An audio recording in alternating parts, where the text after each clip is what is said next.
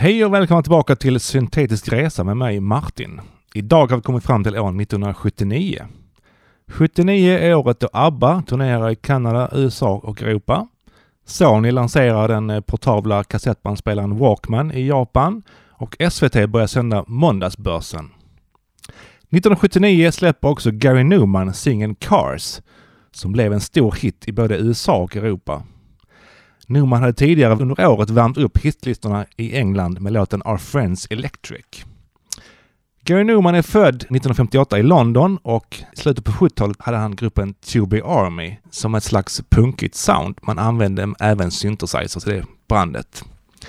Efter några plötsliga framgången på hitlistorna satte Newman ihop ett nytt gäng av begåvade musiker. Bland annat Billy Curry från Ultravox. Och så tog man bort ordet Tuby Army.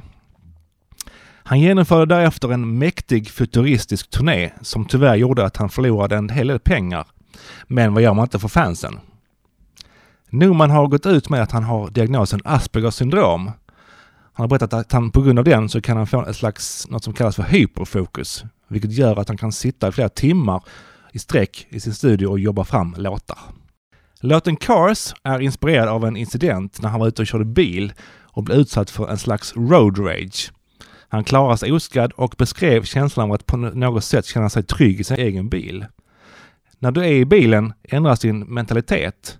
Det blir som ett, eh, ja, ditt eget lilla personliga imperium med fyra hjul på.